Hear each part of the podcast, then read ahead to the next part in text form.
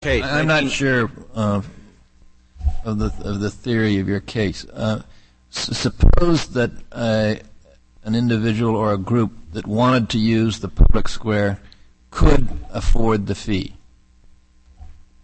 Could the municipality charge that fee consistent with the Constitution? No, Your Honor. Well, then it's, it has nothing to do with the poor.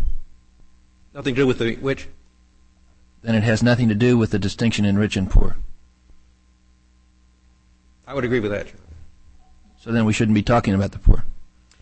Well, we're talking That, about. that was the whole thrust of your argument, as I understood it from the. We're talking about the poor because we have uh, a group of individuals who were denied Oh, under but, an age. if, but if the principle of the case that you're arguing has nothing to do with that, then why don't we proceed to the principle that you are arguing? And I'd like to know what that principle is.